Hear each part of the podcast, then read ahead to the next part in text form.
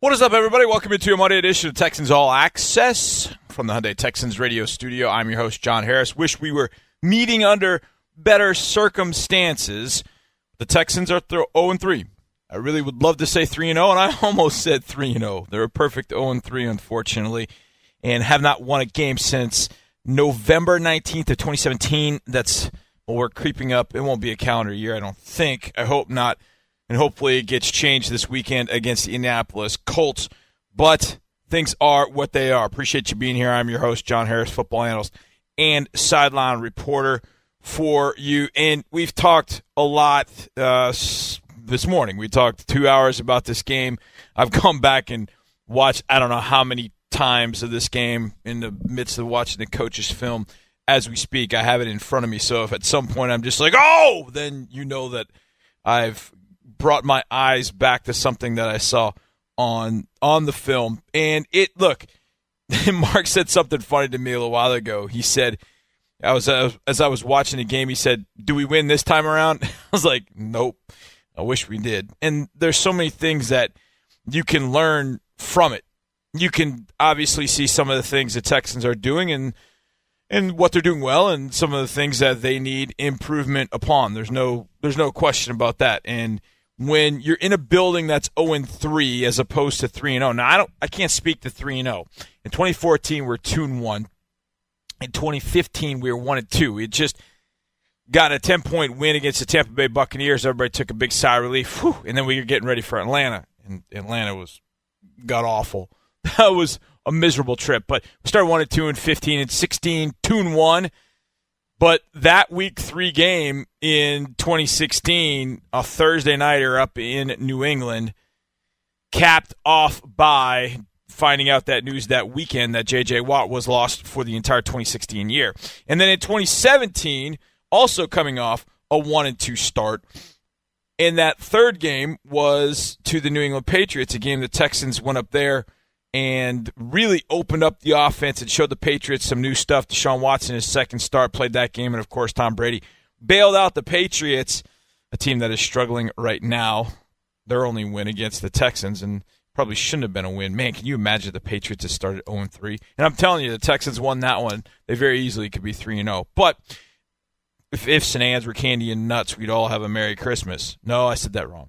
If ands and butts were candy and nuts, we'd all have a Merry Christmas. Yeah, look, I'll get it right eventually. So uh, there you go. So locker room open to the media today. So a number of different players speaking on what happened on Monday or on Sunday and what's going to happen going forward. What does this team need to do? Let's start with Tyrann Mathieu. I think Tyrann, of anybody, has got as great a perspective as you can possibly have on this thing and he said, "You know what? We're 0 3, but no finger pointing around here." Yeah, I mean it's disappointing, you know, sitting at 0 3, um, especially when we know what kind of talent we have in the locker room, um, and it's really, you know, like I said yesterday, uh, it's really going to come down to leadership.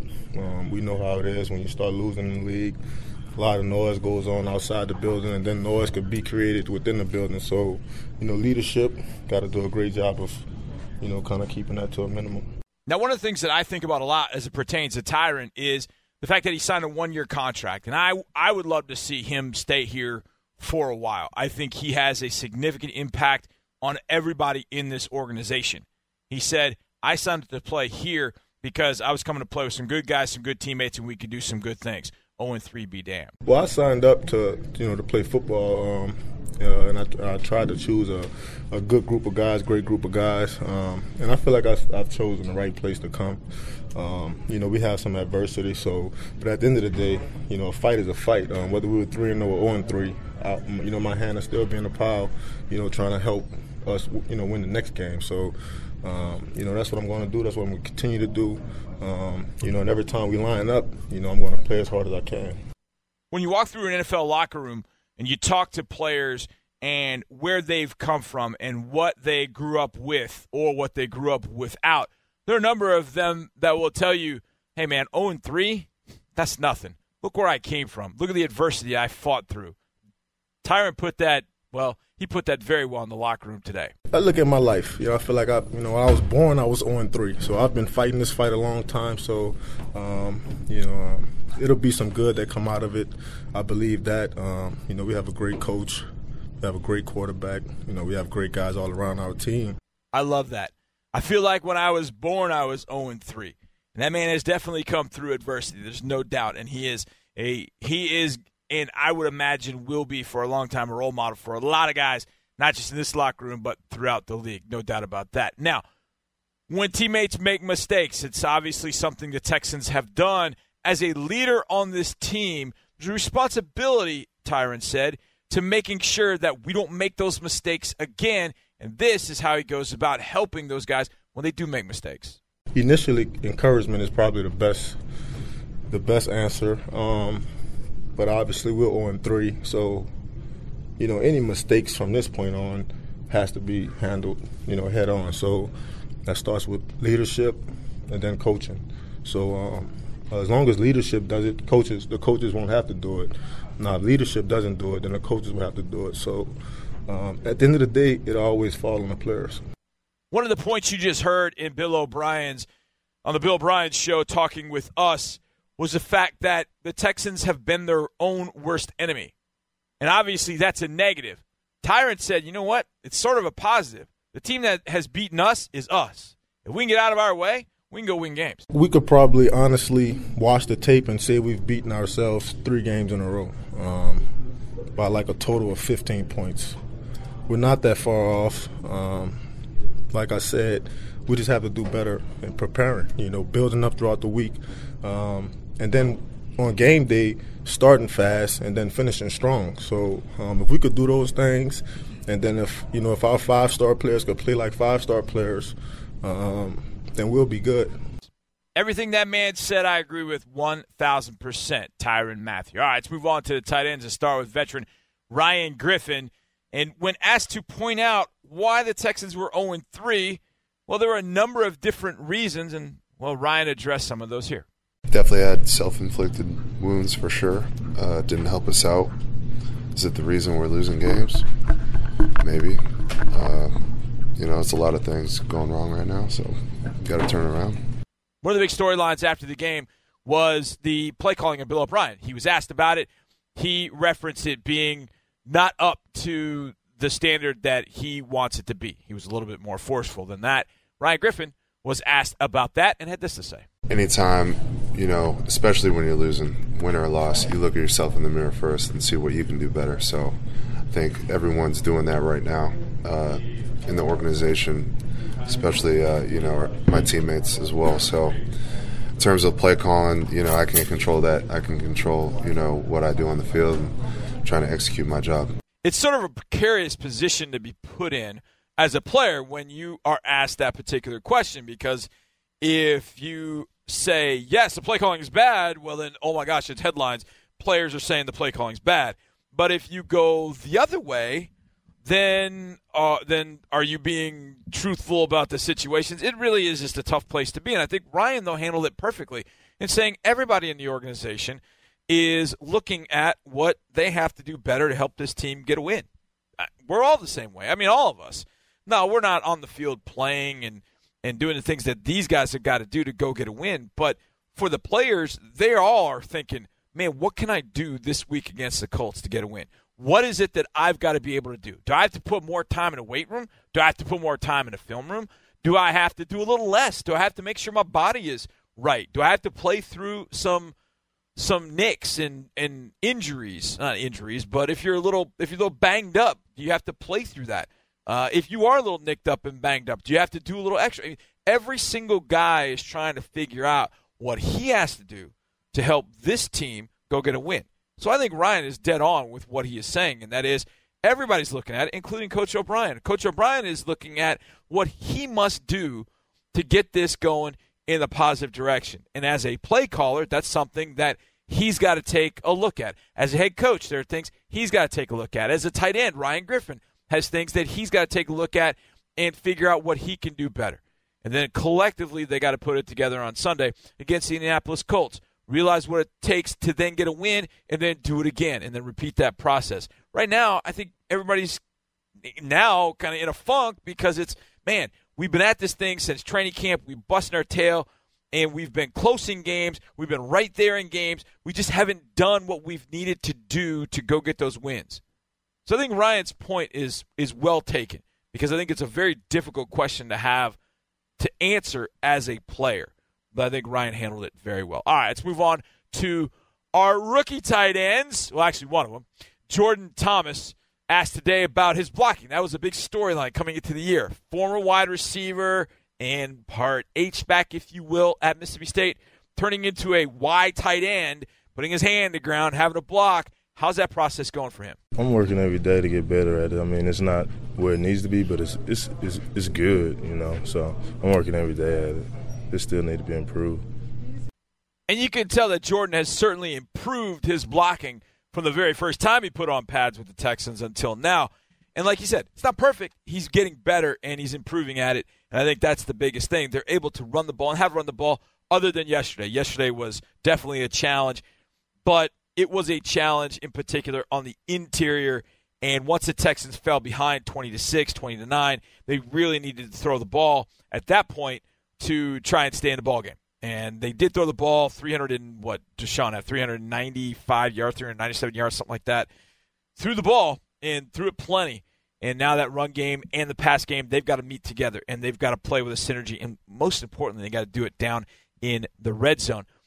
When you have one of the ways the Texans got into the red zone yesterday was Jordan Thomas taking a, a little little flip pass from Deshaun all the way down into the five yard line. Jo- Jordan was supposed to be blocking on that play, but Deshaun kept the play alive. Jordan leaked out and found him, and Jordan said, "I'm playing with a guy that can move. I better be ready." That's a guy that's gonna make plays. You know, he's gonna extend the play. So you just got to keep a time clock in your head too. Especially with me blocking, you know, I got to keep a time clock, knowing that he can make plays. You know, he can he can turn nothing out of something. So he's he's he's good to play with. When you play for a Power Five school, a place like Mississippi State, you usually get out of the box pretty well. You might start two and one. Sometimes you start three and zero. Sometimes you you go undefeated. Jordan Thomas is used to winning. A lot of these guys in the locker room came from winning programs. Starting 0 and 3, that's a tough road to hoe. But man, you are right in the midst of a season right now and one that you got to try and pull out of the fire. It is code red, if you will, to go get a win in Indianapolis. There's no question about it. So Jordan Thomas and these rookies are being thrown right into the fire, and they've got to learn on the job. Jordan today was asked what's the biggest adjustment to the NFL, especially at this point with a team that's not doing as well as it needs to be? Being a pro, you know, I'm still learning how to be a pro, you know, coming in, get my body right, um, just doing all the things that, you know, I'm watching like Hop and all these other guys and just watching them how they do come in every day and take every day. So that's how I do it. I've been telling everybody since training camp when 83 catches the ball on the run like that, ooh, buddy, let me tell you, that's a scary sight if you're a defensive back. Need to see a little bit more. But two catches for JT on yesterday, the big one down the sideline, and had another one later in the game. So two catches for him and need more from the tight ends in the passing game. Now, that obviously is not really up to them, but they at some point have got to get more involved. And obviously, Ryan made that big catch down the middle, which I hope to do Telestrator on this week sometime. So be on the lookout for that. All right, coming up. It's our buddy Andre Ware. He had plenty of great things to say today on the broadcast yesterday, and I wish this is something that we could have gotten into a little bit more. He mentioned that Saquon Barkley reminded him of a teammate of his, Barry Sanders. I thought that was dead on because the comparison a lot of draft analysts made as well. I could definitely see that comparison. There's no question about that. So Andre Ware will join us to talk about yesterday and talking about moving on and then where he goes this week for college football next on Texans All Access.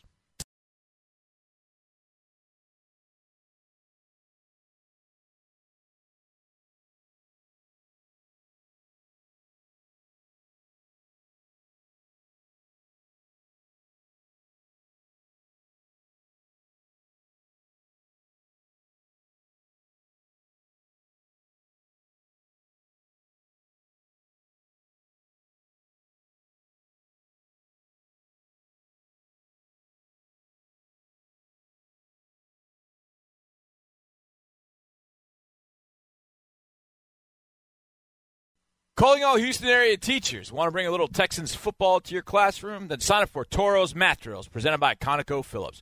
Toros Math Drills is a video series designed to help third and fourth graders learn how to tackle math in the classroom. Go to HoustonTexans.com slash Toros Math Drills to learn more. That's HoustonTexans.com slash Toros Math Drills to learn more. And those are brought to you by ConocoPhillips. Welcome back to the show, Texans All Access. On a Monday night, still licking our wounds from Sunday, was a rough afternoon. Glad you're with me. I am your host, John Harris, football analyst and sideline reporter. Joining us right now is Andre Ware. And Mark started him off with probably the most perplexing question of the day and a very important one having to do with the run game. Why was it so difficult to run the ball yesterday? We'll get to the passing game in a moment, but they got nothing on the ground with the running backs. Yeah, I think uh, I think the Giants were just you know that that was their first order of business was to stop the run, and so you got a lot of seven man boxes. You you know you got a nose tackle that's just extremely extremely hard to handle, and and that seems to be you know, no knock against Nick Martin, but he's going to have problems against a player of that caliber. And then he seems to to not be himself whenever guys are right over his face. Nose tackle the caliber that the Giants had in Harrison, yeah, that that makes for a, a a very very long afternoon and a tough tough football game. Dre, defensively yesterday they have obviously a rough start to the game, but then they have this stretch of like four or five drives where it's punt, punt, punt, punt, punt, like they did against Tennessee. But then at the end, they give up, you know, on the key drive of the game when they've gotten it to 20 to 15, they give up the 77 yard touchdown drive. I, I, I don't really know other than this. I, I don't even know if I have a question other than they're playing two halves, it seems. Like there's this good defense. It's like a Jekyll and Hyde defense. And I, and I don't know how it gets back to being just a more consistent defense. What are your overall thoughts about the way that unit is playing? Well, when you uh, when you can get teams to second and long, third and long, that that's you know that's the game plan. That's how uh, you want to make sure you have success on first and second down. When it's third and short, third and two, um, that's a long, that's a hard way, hard long way to to go about your business on the defensive side of the football. And you know when you keep giving up third and two, and you know one thing I noticed yesterday was kind of a head scratcher. Third and two, you know the ball's coming out if they and it's to the offense's advantage, so they can either run it or throw it. Well, you got to anticipate kind of both, and it, you're almost forced to play man, or at least if you're going to zone up, you've got to crowd the receivers where they're giving up shallow crosses and the the defensive backs are off five to seven yards, that's tough to uh, to to overcome over and over and over again in a football game. So I don't know that I have that total answer, but uh, there are some fixes that uh, that that you can you can help yourself with, and I'm sure they'll address those this week. All right, Andre, back to the offense here. Watson, what do you think? Three weeks in, the numbers look good, but obviously they need to finish drives. They need to do better in the red area, as coach even said, but the penalties are really hurting them. What do you think overall of his performance? And then we'll get to the other nuances. Well, you know, I, I still I said it yesterday in the pregame show that you know you don't realize this, and, and because he kind of spoiled, you know, all of us, myself, the fan base, you guys, with his play of last year. But you also have to realize this is a, a young man coming back from you know major knee surgery. Uh, even though you know he's moving around and he looks like uh, he did last year, there's still some adjustment there in terms of you know game speed because he didn't play a lot in the preseason. And so then you also have to realize that he's one game over halfway through his rookie season now. And until yesterday, it was he was about halfway through his rookie season. So we're expecting a lot out of him because the talent is there but you also have to allow for the growth to come as well. So there are going to be some peaks and valleys, like the numbers that you're talking about. Well, he would easily give those up. And, you know, I don't get sold on numbers very much because they don't always equate to wins. And he would give up the numbers for the wins any day.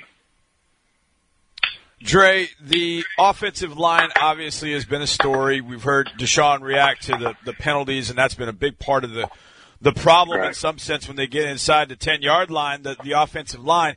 And I think there's sort of a quandary. Mark and I talked about this earlier because when you get into the empty situations with Deshaun back there all by himself, it feels like that's where he's most comfortable.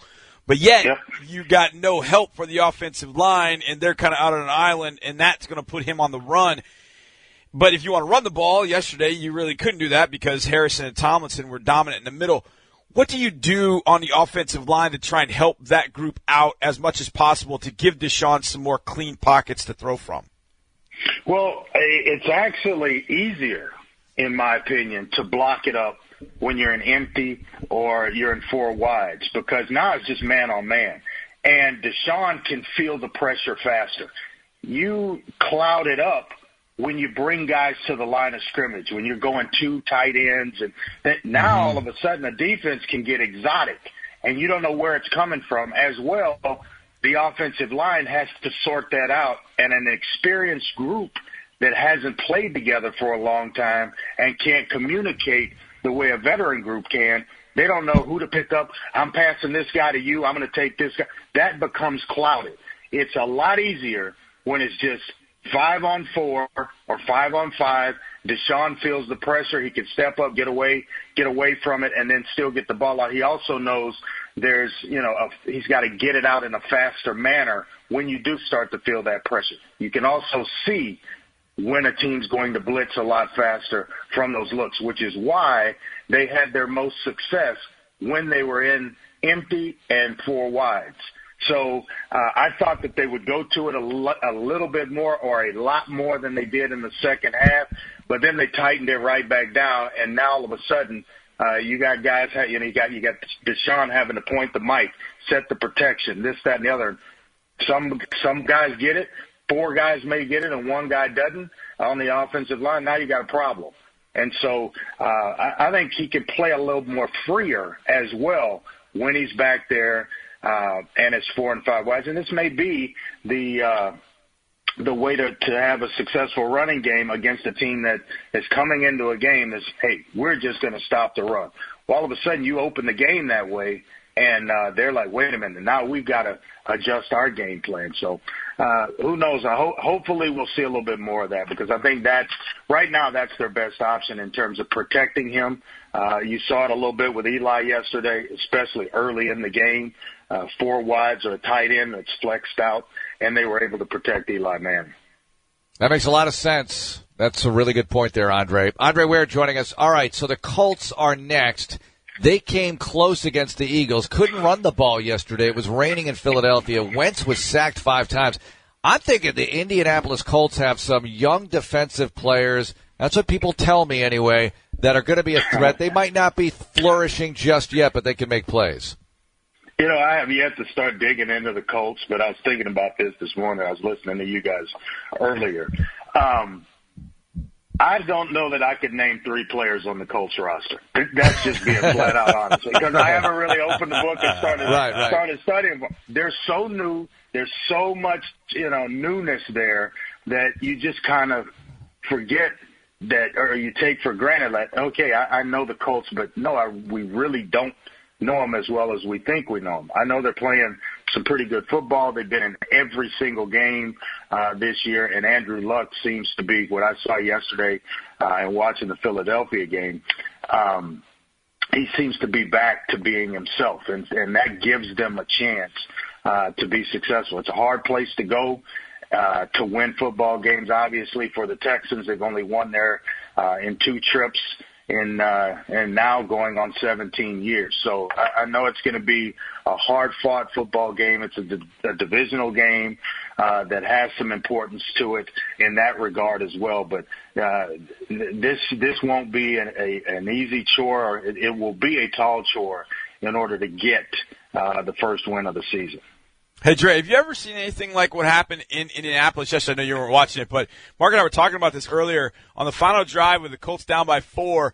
Luck Oh, was in, and then the final play ended up being Jacoby Brissett throwing a hail mary. I I don't know that I've ever seen that happen in a game where the quarterback plays the entire game, but then the other quarterback comes in and throws a hail mary.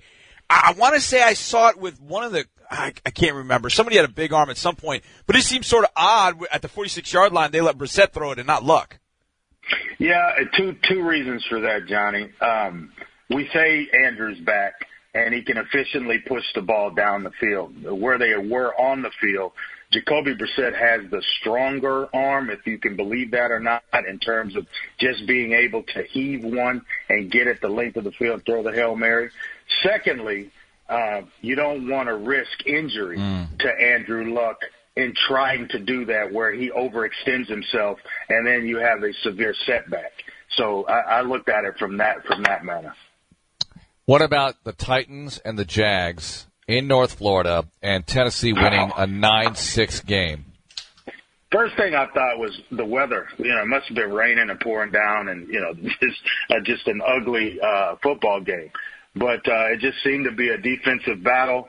Uh, Tennessee is they've got some talent, and when Mariota's in the game, he can cause some problems. And and uh, obviously, we got a chance to see what Derrick Henry's capable of, you know, up close and personal. I, I still think the Jags are the more talented team, uh, in in maybe all of football from top to bottom. Other maybe outside of the Rams because there's a t- tremendous amount of talent there. But without Fournette, they're a little bit different outfit. Now, last week they were able to get by without him, but uh, I'm not sure how many weeks away he he is. I think it was a hamstring injury uh, two weeks ago that that sidelined him. But when they get him back, they're different because they're more uh, versatile offensively. You don't know whether the run's coming or if Blake Bortles is going to pick it up and throw it, or they can work play action. But um, I, I still like Jacksonville. It was just one of those days where maybe they felt like we're we're at home. We're going to overlook the, the Titans coming in here, and then they found themselves uh, late in the game in a ball game that they couldn't pull out. Big factor in that one, Mariota, who came off the bench, seven carries, 51 yards. Wow. Yeah, that's that, that and that's what he can give you. Yep. when, when you can play 11 on 11, it's like Deshaun when you uh, we were talking about spreading it out. When you spread mm-hmm. it out, now all of a sudden you're playing 11 on 11 because uh, you've got to have somebody in the middle, some line, and he's usually a linebacker who he's going to outrun every time. Uh, spying him, and and uh, that's just definitely to your advantage. Andre Ware joining us. One more for you because everybody's asking it this morning about the Patriots because they lost last night to the Lions. They're one and mm. two. Is this it, or is it too early to say that this is it? Because they asked it when they lost to Kansas City three years ago. Everybody asks it every time they lose a game, when they lost to Kansas City last year in the opener. But what about now? What do you think? Um, they've they've been successful for a very long time uh, under Coach Belichick, and I, I just think you know, on, on a lot of levels that maybe they disrespected the Lions. They only had three receivers active yesterday.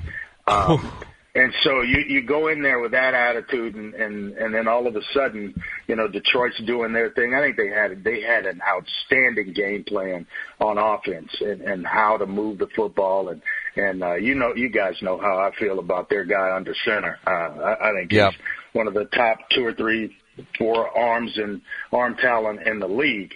But uh, but I, when I saw what he was doing, and he being Coach Belichick with that roster, letting guys go, Nate Solder, who had been Tom Brady, protected Tom Brady for the last seven years, uh, his backside for the last seven years, and then this guy's leaving, and this guy. Maybe you're starting to outsmart yourself. And I equate it to Chip Kelly when he first took the job at at Philadelphia. You know, everybody was in you know, love Chip. He starts getting rid of this player, this player, and then my scheme can overcome everything.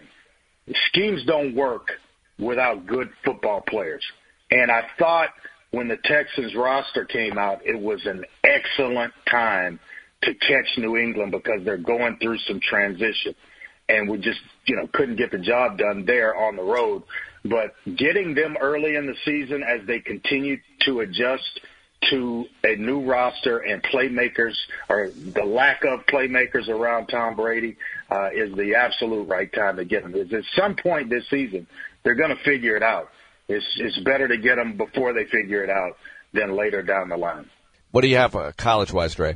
Yeah, I'm going to Boston College, back to, back to your neck of the woods, in uh, Boston College mm. Temple this weekend. Both teams winning games, and uh, I said it during the broadcast yesterday. Earl Campbell actually called AJ Dillon, who a lot of GMs feel like is the best running back in college football uh, at this point in the season because he's so big, so powerful.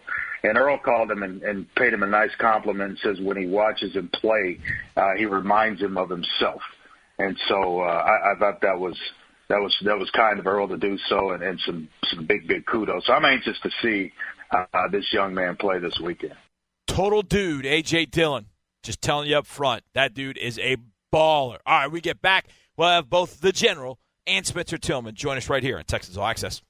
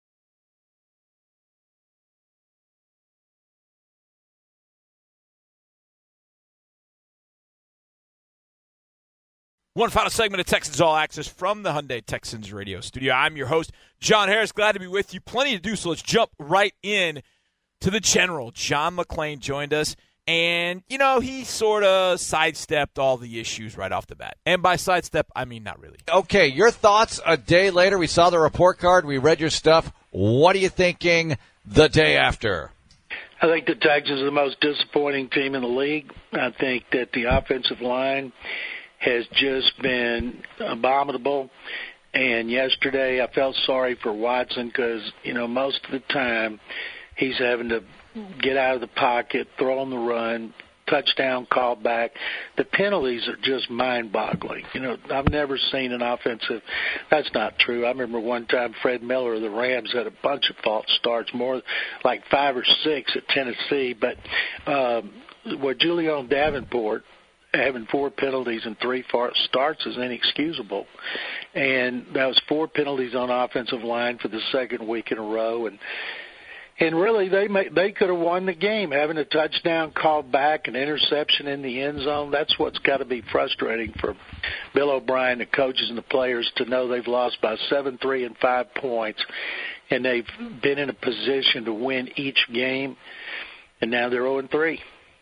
John, you got to learn to be more honest with people about things. I mean, you really do. You can't you can't hold back. You can't sugarcoat things anymore. John, defensively, Mark and I have talked about this. They have such a lousy start to the game with four possessions that go for a touchdown. Then they have four or five drives where they create punts, and it looks like maybe they've gotten themselves out of a hole and they'll get the ball back uh, down by five, and then they give up a 77 yard drive for a touchdown at that point we sort of it, it feels almost like that's symbolic of this team. Like they'll take two steps forward and three steps back, and then four steps forward and five steps back. It feels like they're symbolic of kind of the whole team. What do you think about that side of the ball yesterday?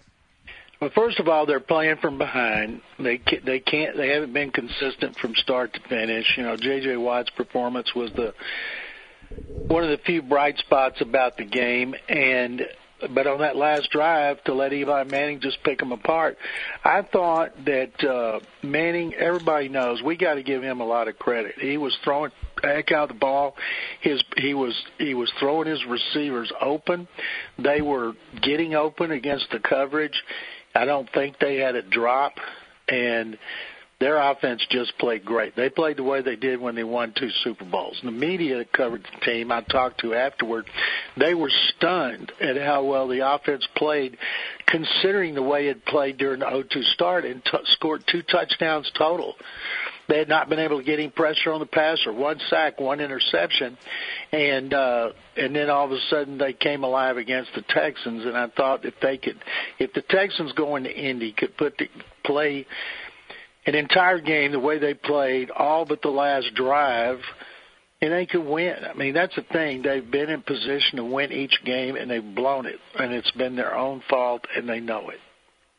John McClain joining us on Texans Monday. John, what about the Titans and the Jaguars? It seems like the Jaguars just have so much trouble handling the Titans. They win a field goal battle down in North Florida.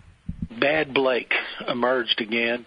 Every time Blake Bortles has a good game like he did in the previous one against New England, everybody's ready to say he's turned the corner. Then he stinks it up the way he did yesterday. That's the first time they've lost without Leonard Fournette. They're now four and one without him. And who was, they didn't want to put the Titans didn't want to play Marcus Mariota because he had trouble gripping the ball.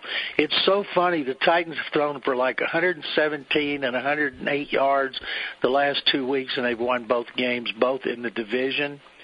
So they're two and one. Mike Vrabel's got to be just just beside himself at how well his guys have played, and their defense has been really good. You know, the question coming in was not the offense because they had Mariota, they had Delanie Walker, they had two good running backs, they had two offensive tackles who are number one picks, and then injuries has screwed all that up. But their defense has stepped up, and their special teams have been real good for quite a while. Although they lost to Dory Jackson, their punt returner, so I thought it was a great performance by the Titans. Very clutch throwback football. You see all these games where they're scoring 30s and 40s, and then you got one nine to six. It's like they step back into the 60s. Well, talk about going into the future. Patrick Mahomes has taken the Chiefs on into the future. John, they score points at an unbelievable rate. And in some sense, it's not too surprising. They've got all the pieces offensively. I don't know if the Chiefs keep this up offensively, but they're finding ways to win games. They win yesterday.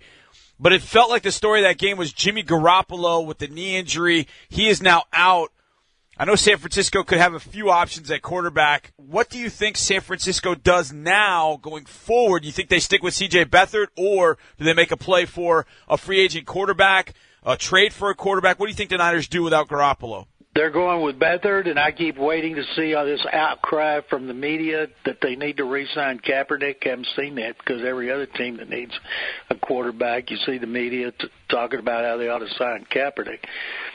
But maybe C.J. Beathard. He started a few games last year as a rookie before they uh, traded for Garoppolo, and maybe he should be better in his second year. But I think we looking back, we overrated the 49ers. Some people are picking them to win the division. Right now, imagine what an exciting Super Bowl it'd be with Kansas City and the Rams. Yeah, uh, I'd rather imagine another team in there. But I guess that's what I'll have to do if things don't turn around miraculously. John, what about the New England Patriots losing at Detroit last night? We always say, we always ask, and I asked Andre this earlier, is this it for them? And it's been asked many times and people have been wrong, but what do you think about the state of the Patriots right now? They didn't look very excited to play that game. Uh, the Lions were, of course, and Tom Brady was off target. Brady had played well, pretty well at Jacksonville. He had two touchdowns, no interceptions, but I think not giving Brady weapons other than Gronkowski is catching up to the offense.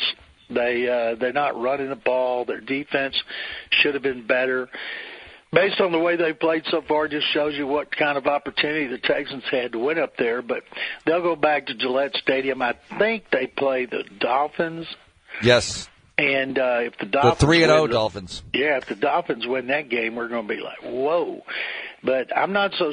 I'm never going to say they're not going to bounce back. So I'm going to say yes, the Patriots are going to bounce back. John, do you think Hue Jackson will make it official today and name Baker Mayfield the starter? And if he doesn't, what's going on? oh yeah, of course he will. He, he didn't. He wanted to make sure that Tyrod Taylor heard it from him. You know, he didn't Yeah. do it after the game, and of course you can't do that. You can't have players learning it from the media or social media, and Hue Jackson's handling it exactly the right way. And of course, there's going to be an incredible buzz in Cleveland with Baker Mayfield starting now. We all knew it was coming, just a matter of when. Spencer Tillman also joined us this morning, and I couldn't help after starting 0 3 but think about the 1993 Oilers. And I started with that question for Spencer. Spencer, in 1993, that famous year, you guys had a ton of expectations, a ton. And you come out of the gates really slow. You come out, what, one and three or one and four or whatever it was. And it's one of the seasons a lot of people, if you lived in Houston, talk about because it's one where you guys rebounded. You had a lot of veterans on that team. You had a lot of very accomplished veterans on this team. This one's a little different, but you still have a lot of guys that have been around and won a lot of football games, but dealing with the expectations, they haven't played well. What got you guys going in 93 or in that year when you had a lot of expectations? What got you guys going in the right direction? And do you think something similar can happen for this team as well? Or the two teams so polar, opposite, diametrically opposed that it can't be that same way? They have to do it differently. John, that's a very insightful question, and the answer is important. I mean, it is vastly important. The team needs to know it. Fans need to know it. The same reason teams can bounce back after a difficult start is the same reason why a kid may drop out of high school. When they lose hope to graduate, they drop out. When a team lose hope to win, that's when they shut down. But the, the one thing that we had in common with those that team you mentioned is talent. We were replete with talent. That, that team that you just mentioned had more talent than the 49er team we won back-to-back Super Bowls with. That much I, I will go to my grave making that, that commitment and that statement. So this team has talent. And for, for the most part, that talent is healthy. The ones that were key cogs in the, the, the offense and the defense last year that weren't available are available now. So there's no rational reason why you can't think. If we're thinking the same way, if the coaches are, are seeing what our assets are, making the right decisions and deploying them accordingly, according to the game plan that works, and don't be afraid to change. Look, that defensive front you were facing was pretty stout, pretty athletic. And so if something is not working, forget the fact that you were the number one rushing team in the league in the abbreviated, you know, two games that we had had to this point. The bottom line is not working today. So be confident enough to do some things that are different. And to the extent that you're willing to do that, I think it's important. I mean, they pay their guys a hell of a lot of money to stop them from doing what you're coaching your guys a lot to do. I mean, we got great coaches. We got great confidence. We're just not doing our best job right now at this moment. We're going to be bounce back. The Texans are going to be back. But listen, they got to understand. And, and listen, John, you are around the college game a lot. You watch this. I had the same conversation with Scott Frost. He understood yep. exactly what, at, at Nebraska. Really quick, I know we're probably up against it. He knew what he was right. dealing with. If you went back and looked at his his his uh, press conference when he took that job, and again, this is, has nothing to do with wives and spouses and all that stuff.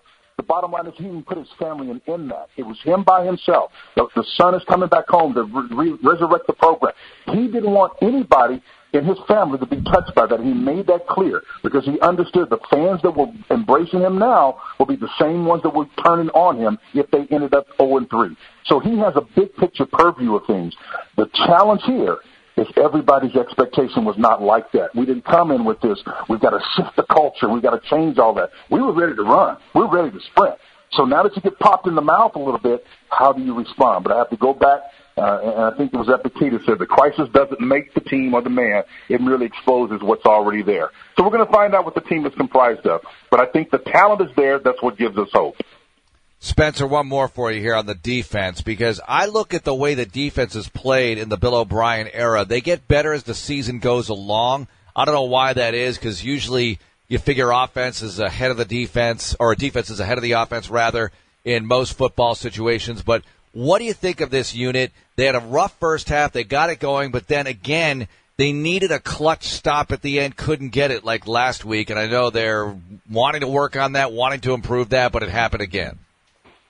Mark, offenses are so eclectic. Even the hapless Giants coming into this was not a very good offensive team. They were struggling to score points. But once they figure out what they do, and you listen to Odell Beckham and some of the players, uh, you know, Shepard and company, all of those guys who were playing in the slot position, they said that they had success because they were relaxed. They were having fun, just playing the game. And when you can play that way, you know, on the offensive side of the ball, things work. Now, defensively, it's about counter punching. What I look for to determine whether or not a defense is having success is what do you do against an offense that's having success in the second half? They scored on the first four possessions, but they the, the Texans totally flipped that script in the second half.